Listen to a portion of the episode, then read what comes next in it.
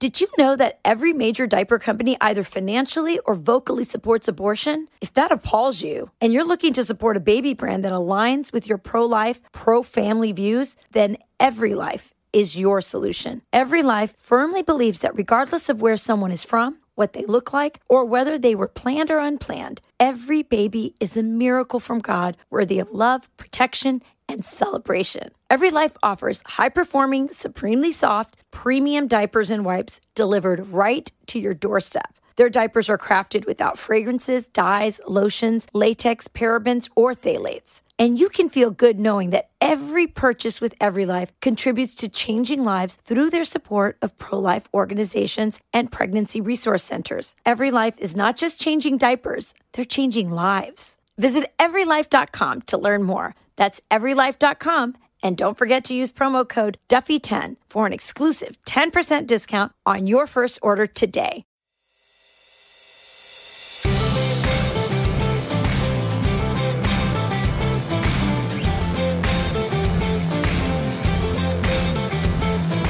Hey everyone, welcome to From the Kitchen Table. I'm Sean Duffy along with my co-host for the podcast, my partner in life, and my wife, Rachel Campos Duffy. Sean, it's great to be back at the kitchen table. Yes, and today, you know, the news has been so heavy and it's been kind of depressing. And I thought, I have the perfect guest. Someone that's going to lift us up. someone who's going to lift us up because she has a new book um, about that topic. But let me just first introduce us her. We are going to be joined by actress and author. Um, you might know her from Northern Exposure. She was she had a role on Dallas, um, but she starred with Anthony Hopkins in Solace. She's also been on Friday Night Lights. I think on the third third um, Season. third season of it, which I love that series as well. Um, it's Janine Turner, and she's here with her book, um, The Pivot Principle Finding Joy in Despair. Janine, welcome to the kitchen table. so wonderful to be here. And I saw y'all briefly earlier. It's just great to see the two of you. What a what an amazing, uplifting uh, example the two of you are with your faith and your commitment to one another and your beautiful family. It's it's a real it's a real joy to be with you this morning. So, we're going to just let everyone know right off the bat that we have known Janine for a long time because have. we have. and actually, Janine doesn't even realize what an impact she has had on our family's life and specifically on the life of our daughter, Evita, who, who comes often onto this podcast, um, who writes for the Federalist. When Evita was only like 11 or 12 years old, she entered I think it was like seven or eight. was she even was she? Yeah, you're right. young. You're right. She She was was. She was like maybe nine, 10. Wait, wait. 10. It was 2010. Yeah. So Yeah, she could have been 11. She was 11. Okay, 11. right. I was closer. Hey, we get all their birthdays wrong anyway. Jen. So there's so But many you have a lot of children. So so Janine started an organization. She was the founder and the chair of Constituting America, co-chair of Constituting America. And this was an organization that by the way, you hit the nail on the head very early on of what the problem in America was.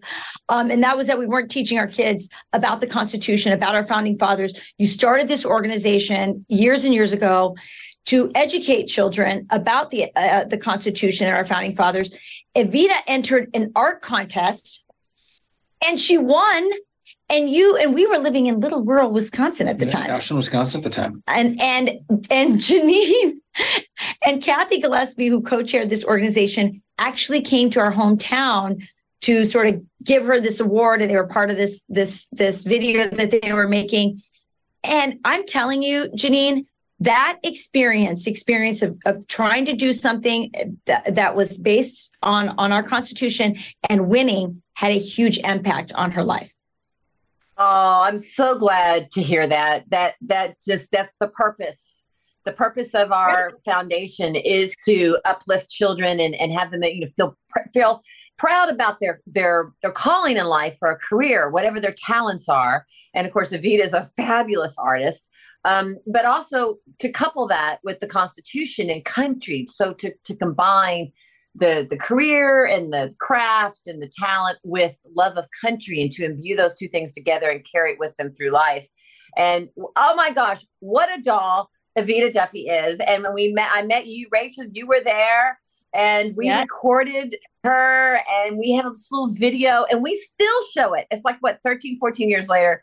We still show this video to the students in the classroom of Evita saying I'm Evita Duffy. And she shows you know she talks about her artwork and how she won and I'm I'm very happy to hear that that this inspired her. But look she has the two of you to inspire her as well and she is also just a phenomenal young young woman as is Jack who also won the contest he did. Like, he, he won. Man, young man. Yes, yeah. he did. He did as well. I can still remember Evita and Jack.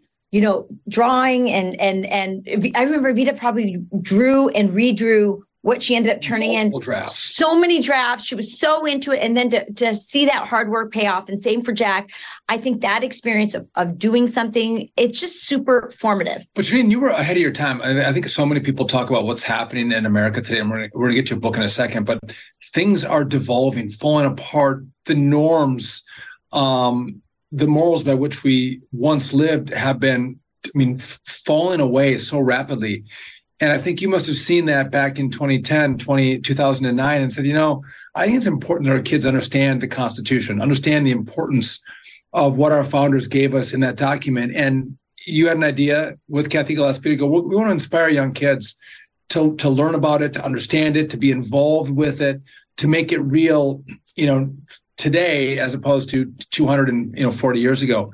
How did it come to be that you were like, you know what, we're going to launch this organization for kids in the Constitution? I think it's an innate love of country. Um, and you know, my father was a, a, graduate of the United States Military Academy at West Point, so he was a West Pointer. Um, and I was raised with he flew the B fifty eight Hustler, which was a nuclear bomb uh, aircraft, and his mission was to drop. You know, if if the Cold War, you know, if the Cold War developed, was to go to Russia drop the bomb and he wouldn't make it home because they couldn't refuel that particular plane.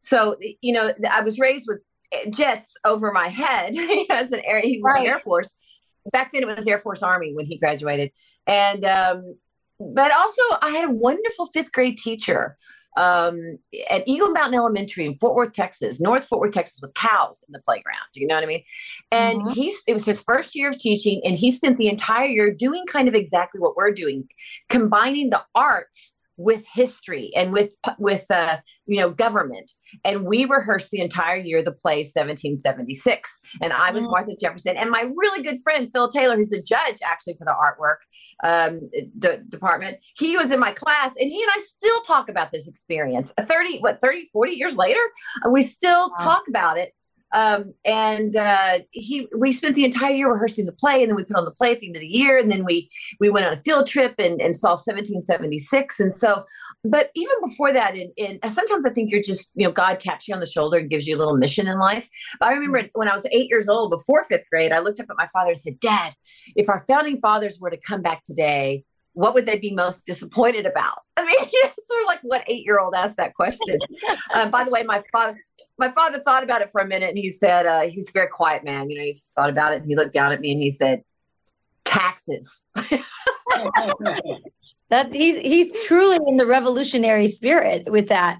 You know what? It's so funny that you say that you you did this in, in in fifth grade and then you went to see 1776 that is a field trip that would only happen in classical academies today, um, classical mm-hmm. schools in America. Those things are just not celebrated. It's not happening, and it's just it breaks my heart to to to know that we're these kids are they're they're just not getting the same stuff we got. Well, first of all, you know, we have to get them off the cell phones and get the earplugs out of their ears, you know, whatever they're called. Uh, you know, I'm 60. It's like earplugs, I call them headphones, whatever they are in their ears, AirPods. Uh, it, it's, they have to put that down um, in the classroom. They've got to show up to the classroom. I've, gi- I've given over, you know, about 600 speeches to students in the classroom. Um, but also what I think super important and one of the things I try to do with the students when I when I speak with them in the classroom is, and it's sometimes it's in person, sometimes it's via Zoom, but and these are this is a free service we offer through Constituting America, um, but is to say this is why it matters. This is mm-hmm. why it matters. You know, instead of just giving a a worksheet and say, okay, a bill goes through Congress, da da da da, then it goes to the president. This is how it works for the students to understand that no, it's it's it's a government that governs by our consent and the Declaration of Independence, which is the golden apple, according to Abraham Lincoln. And then the frame that protects that apple is the Constitution, which says we the people. It doesn't say we the government we the state. It says we the people. So i want i try to have the, the students really understand that they are important in this process. And they can use in that and the checks and balances are important that government doesn't become too powerful. And also to realize that there are a billion plus people all across the world that still don't have these rights that we want. So it's explaining to the students why it matters. Just like a, uh, we did a study a 90 day study at constituting america that was kind of my brainchild but it was to really explain why america is exceptional because it's like we throw that we toss that around and there's you know 40% mm-hmm. of the country says no it's not. But he's like well how and why are we exceptional? So we walked through you know how the constitution has prevented us from falling. And we walked we started with greece and rome and the venice republic and walked all the way through you know, uh, the Civil War and World War One and World War Two and Stalin and Mao and how the constitutions continue to protect us. So I think instead of just getting a worksheet in the classroom, this is how the government works. Students really need to understand, and adults too, that it it's us. It, they they govern by our consent, um, and then also just to understand why it matters and how to utilize the government. And then I think students feel empowered. You know, Janine, that's that's such an important point because if you don't teach your kids the importance of the rights that they have, why they actually have these rights, how did they come into being, why did the founders give them to us in the founding documents, you don't really care so much to give them up. And if you start to lose them, you don't realize you're losing anything because you don't understand how significant those rights are. And what troubles me today is it seems like there's this new dynamic that the people serve the government, the government doesn't serve the people, which is why you can have an FBI and a DOJ or the CIA target a president who won an election, or they can target just average Americans for voicing their opinions that are guaranteed to have the right to speak their minds through the First Amendment of the Constitution. They're targeted because they are exercising those rights. And that's what troubles me today is we've fallen so far away from the ideas that our founders had, but the ideas that you're talking about in the classroom around America. Or that they don't realize kids don't even know that our rights come from God, which is the way our founders set it up. So then they're not no one can take them away. No one should be able to take them away. yeah. During COVID, I mean, we talk about this a lot. I thought I think the universities were some of the most communist places to be during COVID. I mean, they they didn't let you know kids you know go to class to classes or register or get wi-fi if they weren't vaccinated. And it was they created an apartheid system for the vaccinated and unvaccinated. They did so many unconstitutional things on campus that were even worse than what we experience in the general public. And the kids just kind of went along with it. There were very few dissenters. Um, my daughter was one of them at the university of chicago but she was a total outcast for trying to defend her own rights and body bodily autonomy um, while on campus. Speaking of daughters, I do want to mention that you have an amazing daughter yourself, and she's at Harvard Law. Is she studying constitutional law? Well, I don't think that's her focus per se. Um, Juliette, right. I don't know. You know, like, she spends more time talking to me about her social life than about the law, and I'm really actually very interested in the law. She's uh she's engaged now, but constant. But, but it's funny. I, because I still, I still, you know, I've written a musical and and and the the arts is still very important to me. I said, Julie, it's really interesting that you didn't you didn't uh, follow in the footsteps of, of the movie industry, though. Who would really want that? And she says, Mom, are you kidding? On the way to ballet class, you would have me read the Federalist Papers out loud. you did it. but she she is the good the good news. Um, uh, from my my perspective is and actually there are quite a few elements of, of harvard law that are conservative. It's considered one of the more conservative ivy league law schools. And she has found more conservatives and christians um, it, it, that support her beliefs uh, in the federal society. She has a, a, a position in the federal federal society. At harvard law than she did at rice in texas um, so she really has more friends, more people that think the way she does at Harvard Law, which is really surprising. People wouldn't think that. Well, that's very heartening for sure.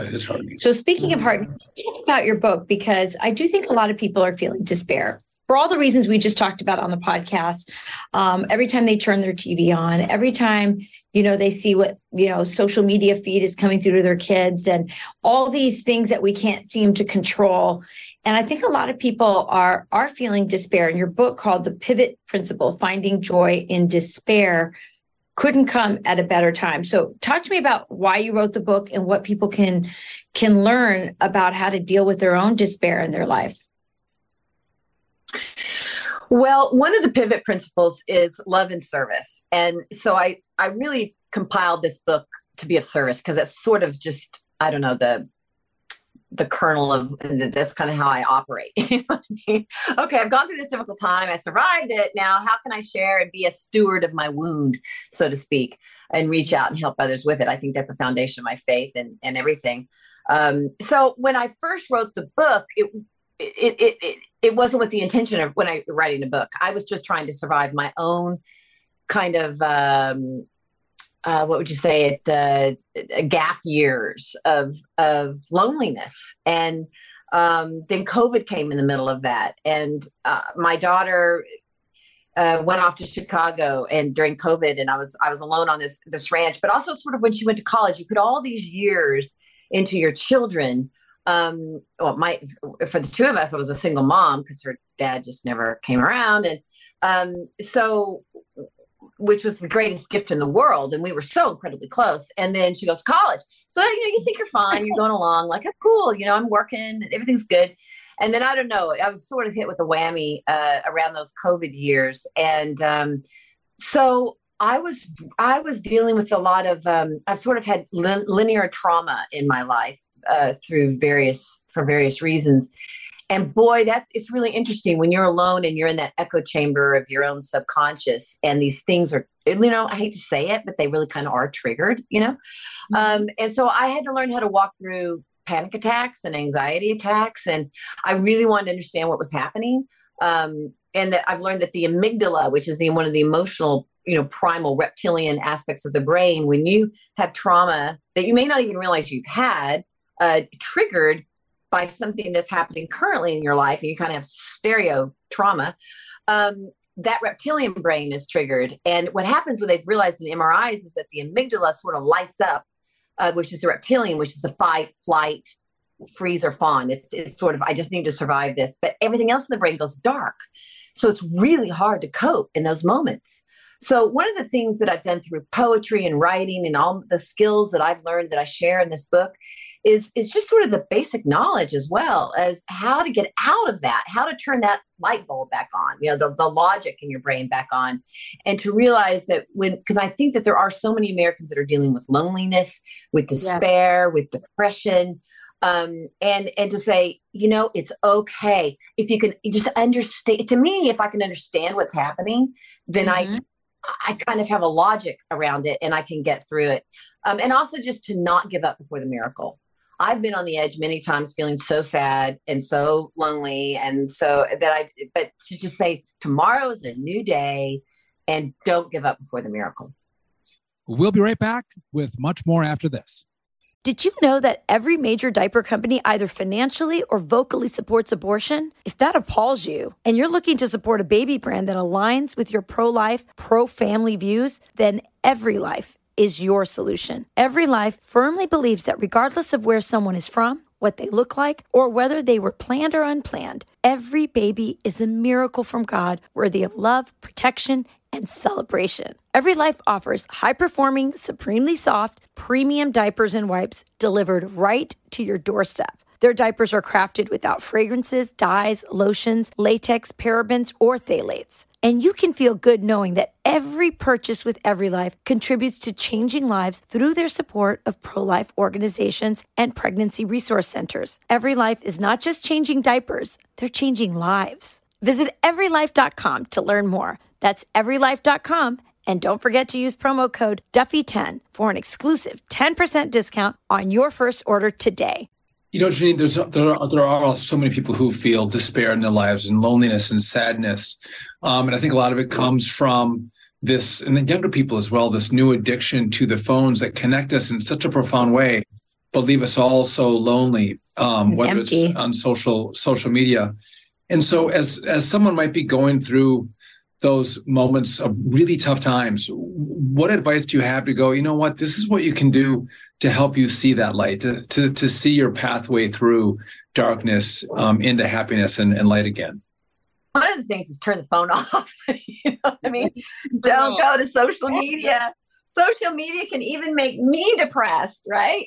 I, I, I, go and look, oh my God, you know, my life is just such a failure. Look at everybody else having that great day. And the irony is they might be having a great moment and then their whole day may fall apart, but we don't know that. And I think that social media can be really troubling. But I in my pivot principles, one of the things I did is I I took the pain that I was feeling and immediately for survival just wrote it down.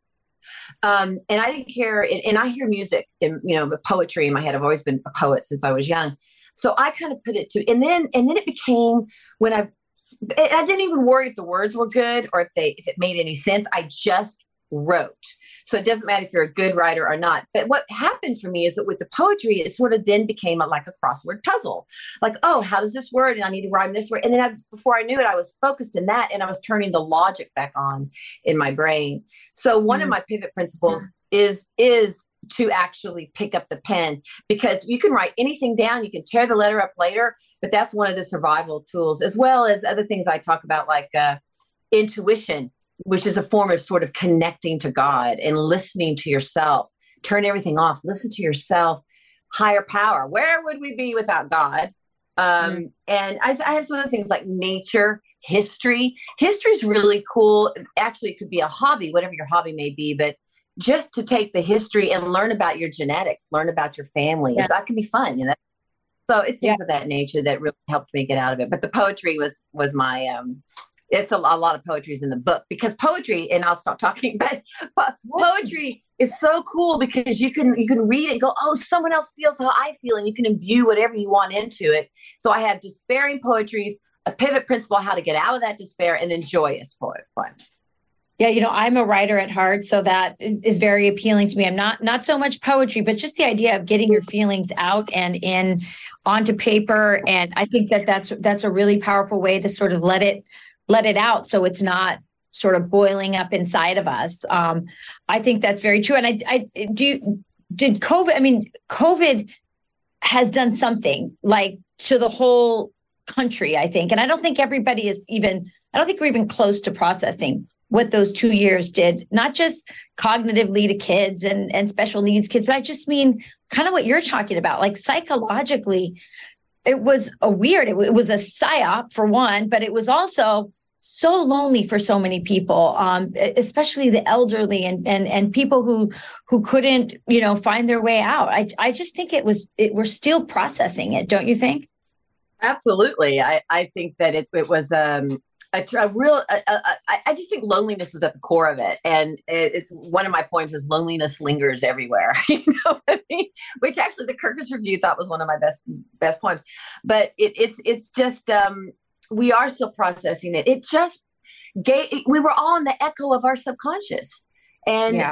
uh and sometimes some families you know the kids came home and that was great you know with family but and but for a lot of us it was a it was a rather lonely lonely time. So i i think that there are good things that came out of it. In a way zoom is good. In a, in a way you, you know these podcasts all the, the way that we continue to learn to connect but nothing beats actually meeting with a person face to face um, actually turning all electronics off, reading a book, you know, going to a church group. Uh, oh, and I do, you know what I started, which actually is through Zoom, but it's been revolutionizing for my life and it, to help with this loneliness, is everyone has this pocket of the day when they sort of feel um, not their happiest part of their day. Some people say end of the day, and for me, it's the beginning of the day. So I used to always read devotions, and that, and I thought, you know, I just need to do something else. So I learned this through my church, but I started a prayer group, not a Bible study group, just prayer. And you get on, we get, I get everybody together via Zoom or connect via the phone and five deep breaths to just kind of center, read Bible verses. Um, and then we all just pray when the Lord moves us to pray. And it's for 30 minutes only. There's no crosstalk. No one has to be worried about being trapped on a phone call. And you just pray and then you get off exactly in 30 minutes.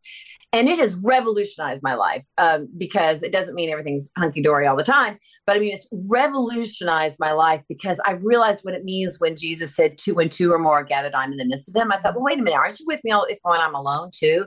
But what I realized is when two or more are gathered, the Lord speaks through us to each other.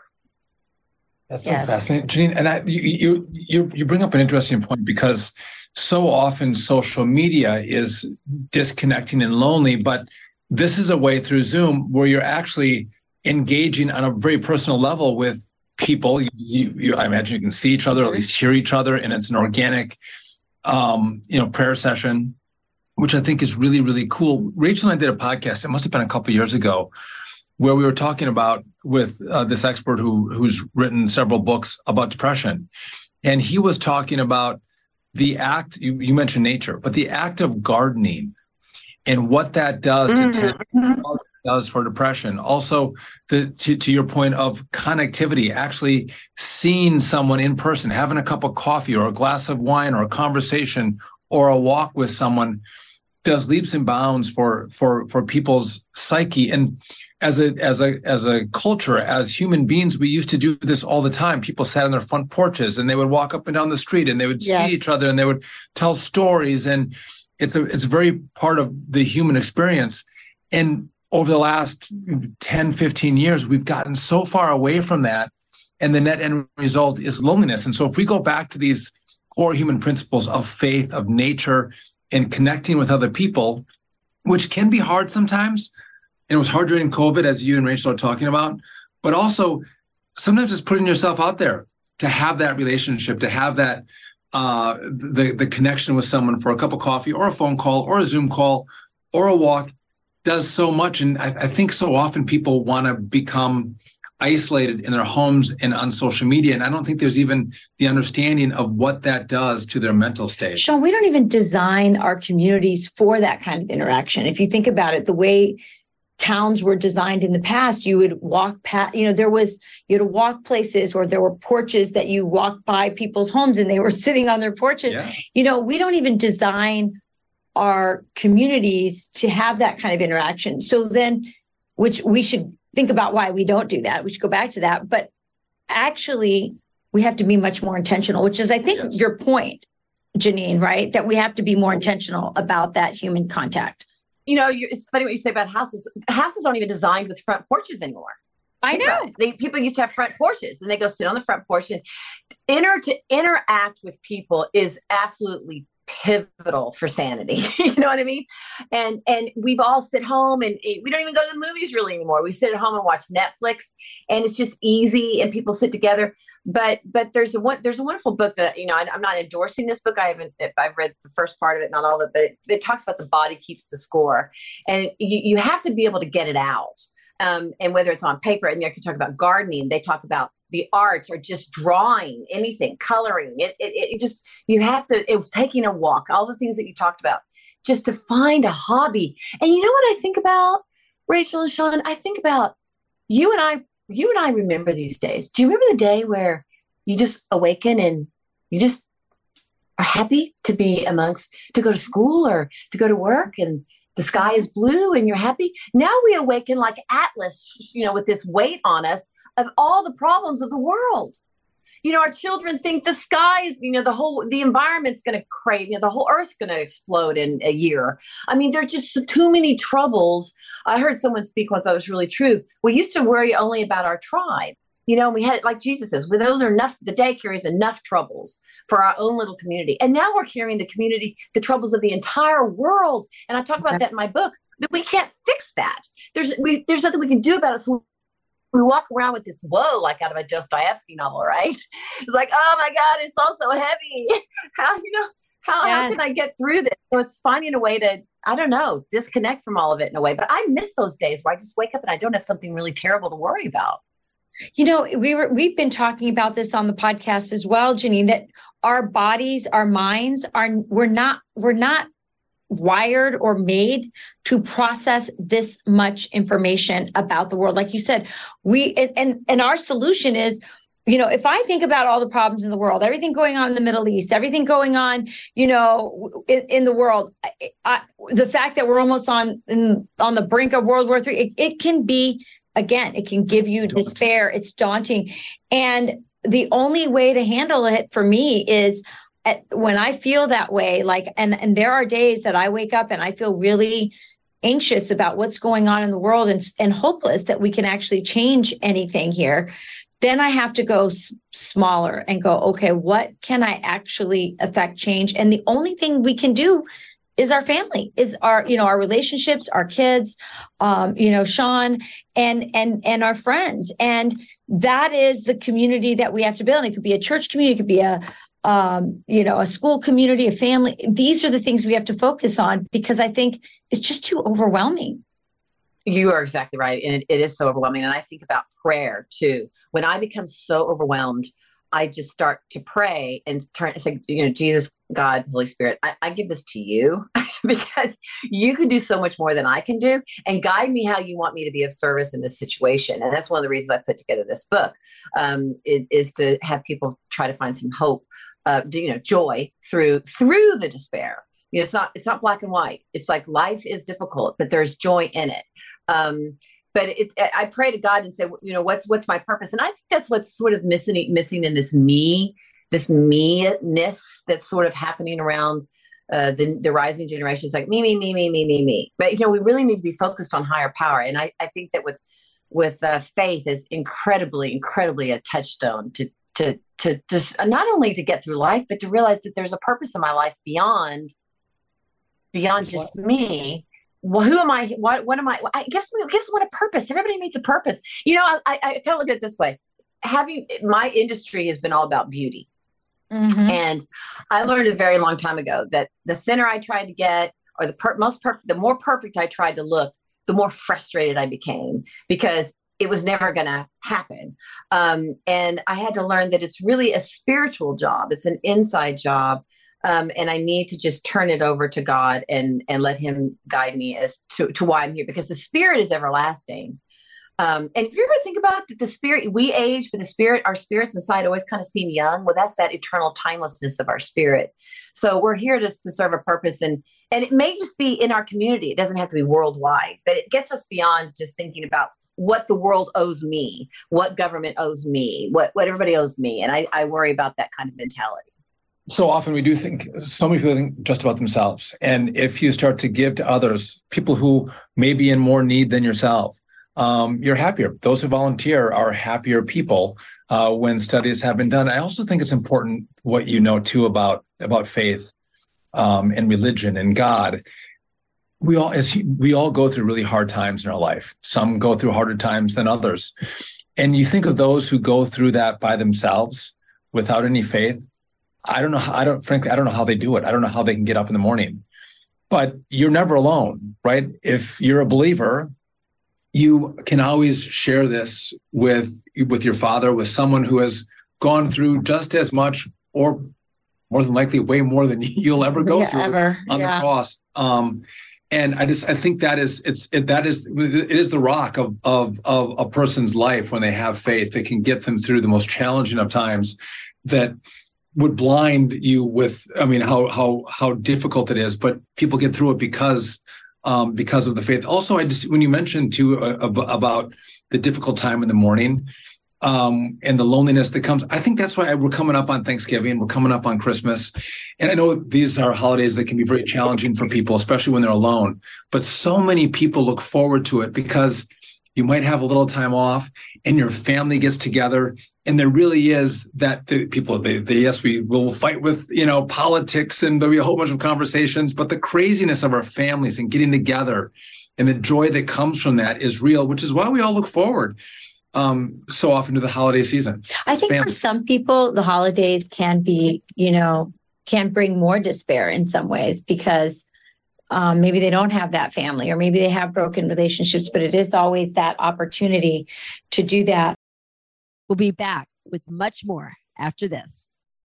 Since the 1970s, working class Americans and U.S. investors who saved wealth in dollars have seen the dollar lose over 80% of its purchasing power. In contrast, investors who diversified their cash into gold saw gold appreciate over 5,000%. For Americans who invested $50,000 in gold when America left the gold standard in the 70s, their gold is worth more than $2.5 million today. While gold carries no guarantees and past performance does not equal future results, investors who do their own research will see that gold's performance over this time span is what gold has consistently done in the face of eroding paper currencies. For over 15 years, St. Joseph Partners has built its business with a singular focus on helping investors diversify their wealth and protect their families in physical gold and silver you hold in your hand. Don't let your hard earned savings go unhedged. Call St. Joseph Partners or go to our joint website, kitchengold.net, not .com. That is kitchengold.net and protect your wealth.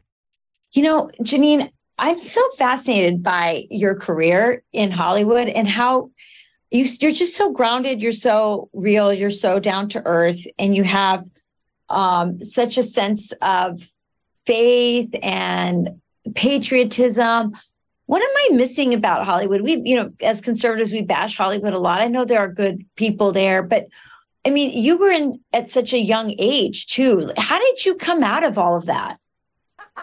How did I survive it? Yeah, yeah, and we're talking the seventies. I, I, was in New York City modeling as a 15 year old in 1970.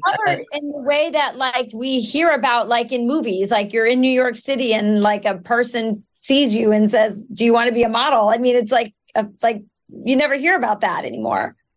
Well, that that's true. It's a different world. You know, New York City in the '70s. Oh my goodness! Um, and then I was in Hollywood by the age of 17. I graduated from high school a year early. I, I, I you know, so I, I, have been a working girl. I mean, really, that's been my focus. It's really been interesting to.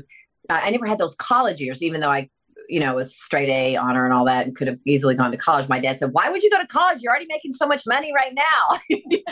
like, you go to college to get a career. You already have one. I'm like, yeah, but I want to go learn. He goes, I'm not going to pay all that money for you just to have an intellectual conversation. like, okay but I, I think that that it, it was uh it, it, and it's something else. It's you have to be tough. Um, you have to be so incredibly tough with a sense of you know i i right before northern exposure i had um now i've been I, I was started at 15 i'm now 27 years old before northern exposure and i'd worked. I'd always worked but not a big break.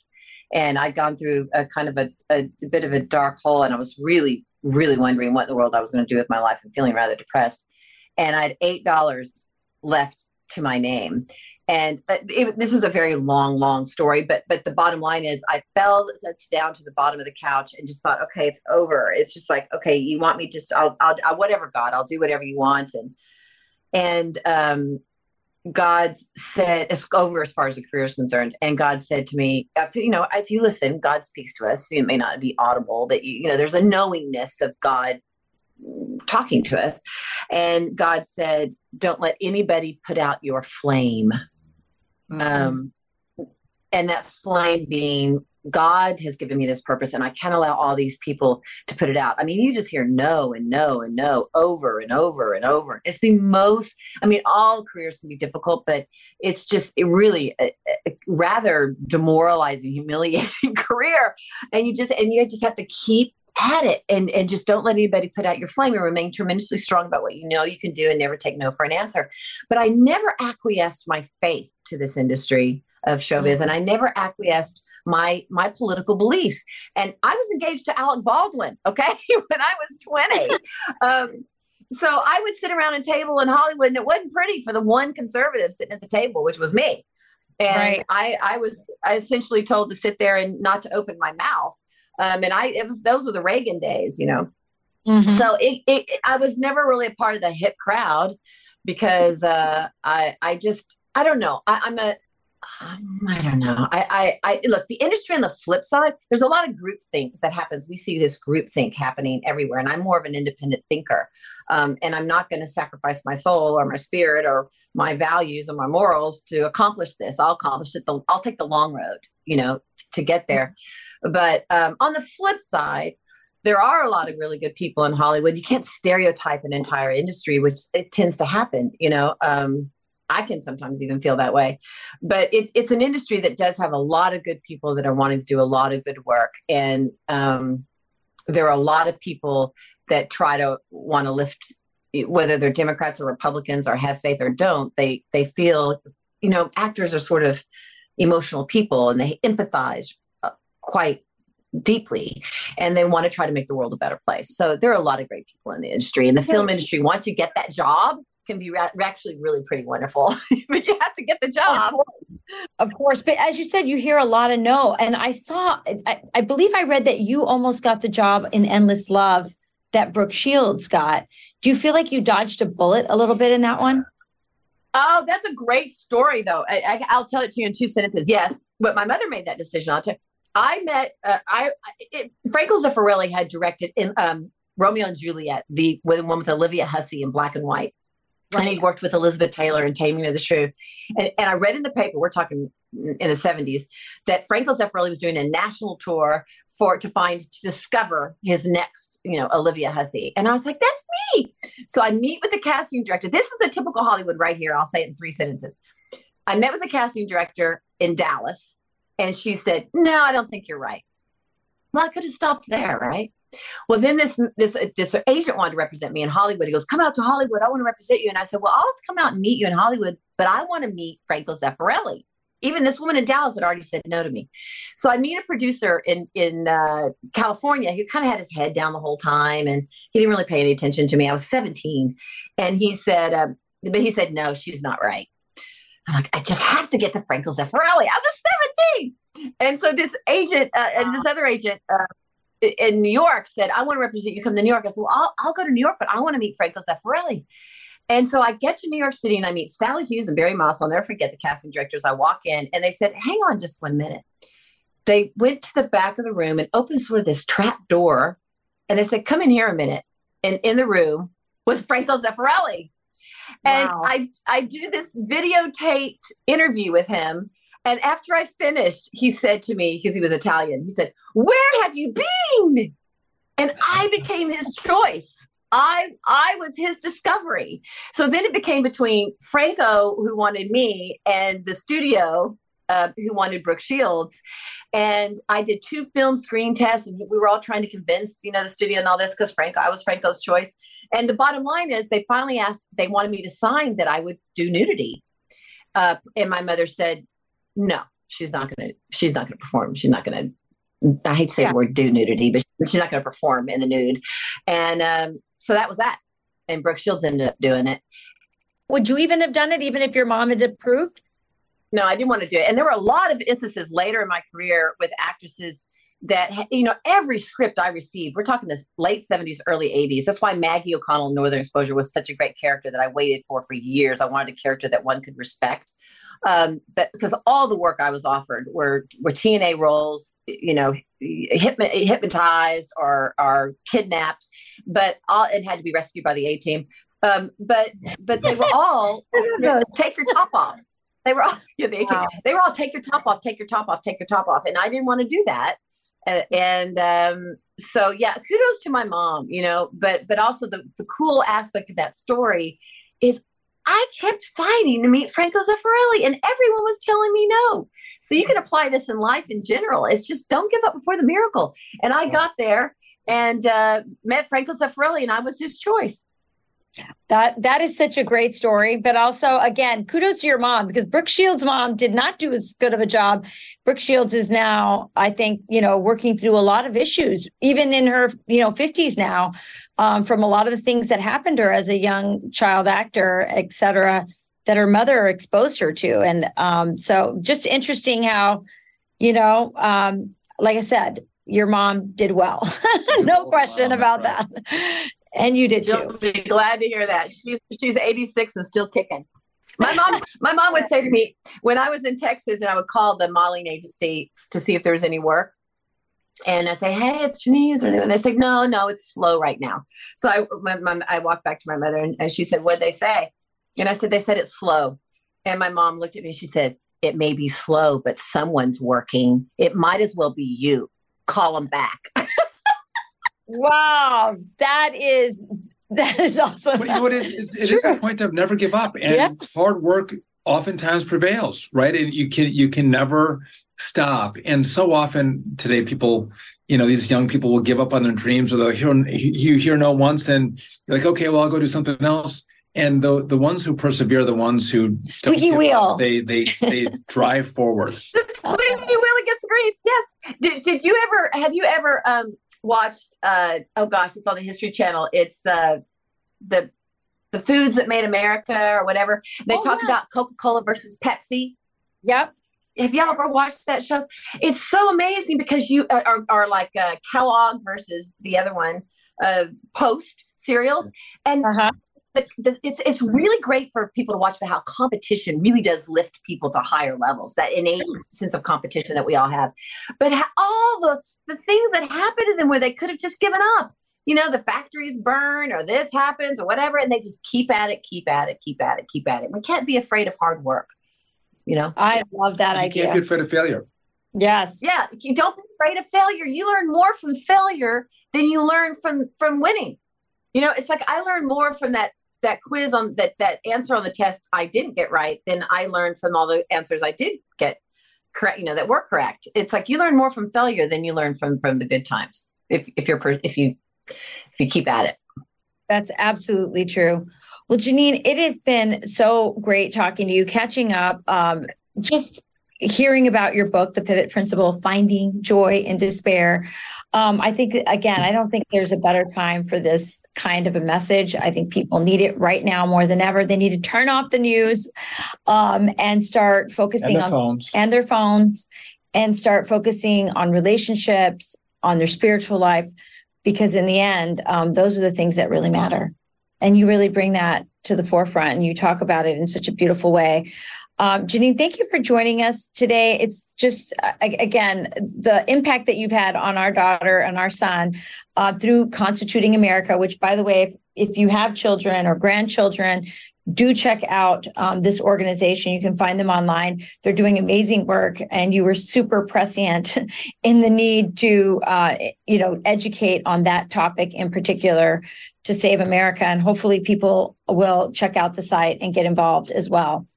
I thank both of you. And by the way, my book's available at Amazon or, you know, JanineTurner.com. You got to do that little plug, right?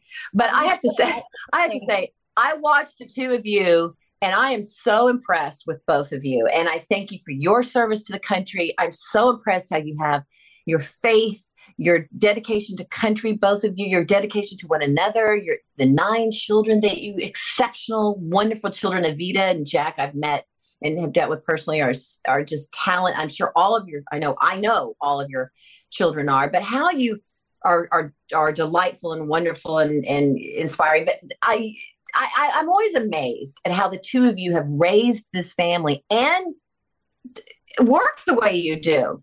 Um, um, and your dedication to to and whether it was Congress, Sean, when you were in the Congress, or Rachel and Sean, the way you're both on on television and in New York City and working so hard. Kudos to both of you. I, I admire you both. We appreciate that, Janine, and We you do. are a you are a light. And thanks for again. I think it's I think it's a service to the country to go. You know what? I'm going to share my experiences, and sometimes that can be really raw. Um, and people learn when when people are raw in books and sharing their experiences, their hardships, but also the solutions that brought them out. You do that in your book, and we're so grateful that you joined us at the kitchen table for a wonderful conversation, reconnecting after 13 years Yes. uh, of Constituting America when we met up in in Ashland, Wisconsin. Janine Turner, thank you so much. Thank you, Janine. You're the best. Oh, thank you both. Thank you so much. All right. Well, that was really great reconnecting with Janine. It is, and she's such a wonderful lady and so insightful. And I think it's very cool when you have Hollywood um, actresses and actors that will share their you know their inside stories the the trials and tribulations they have in their life and very cool I, mean, I remember i remember seeing her show um, northern exposure i mean she is so beautiful um, she was also by the way on dallas did dallas. you know that I she was on dallas before the interview that she was on dallas yeah she was on dallas um, huge star. A lot of people also seeing her on some of these Christmas movies on the Hallmark Channel, yeah, and that sort of stuff. Um, she's been reappearing that way as well. But um, she's just a fantastic lady, as you can tell. Um, never, never let go of her values. You know, she didn't, and you know, she's um, someone who did this wonderful work of constituting America as well, which is how we met her. Um, and as you mentioned, it was a big deal for our family when Evita won and Jack won two. Janine Turner came to our little town in Wisconsin. we they, couldn't believe they were, it. They were on like a road tour, a road. Yeah, they, were, yeah. They had, a, they had a, like a Winnebago. They were coming across the country. Yeah, it was almost like road rules, Janine Turner style. It was. it was a little bit yeah, like that, like a reality show. But boy, we were really impressed that she did that, and that she would take the time to to be part of that organization in such a in such a, a real tangible way. It wasn't like she was on some board where they just put her name on it. No, I mean, she was absolutely very much involved. What a great lady. Her name again, that. her book again is The Pivot Principle Finding Joy in Despair, available at Amazon or at her website, JanineTurner.com. That's right. Listen, everyone, we appreciate Janine Turner, and we want to thank you all for joining us at the kitchen table for this episode. If you like our podcast, you can rate, review, subscribe, wherever you get your podcast. You can always find us at FoxNewsPodcast.com. Again, we encourage you to subscribe, get a notice every time we drop Wednesday, Thursday, and Friday every week. Uh, we love this time that we spend together as a couple and also with all of you talking about the issues of the day that matter from politics to culture to Janine Turner today. Yes. All right, All right. have a good one. Bye-bye. Bye, everybody. Listen ad-free with a Fox News Podcast Plus subscription and Apple Podcast. And Amazon Prime members can listen to the show ad-free on the Amazon Music app.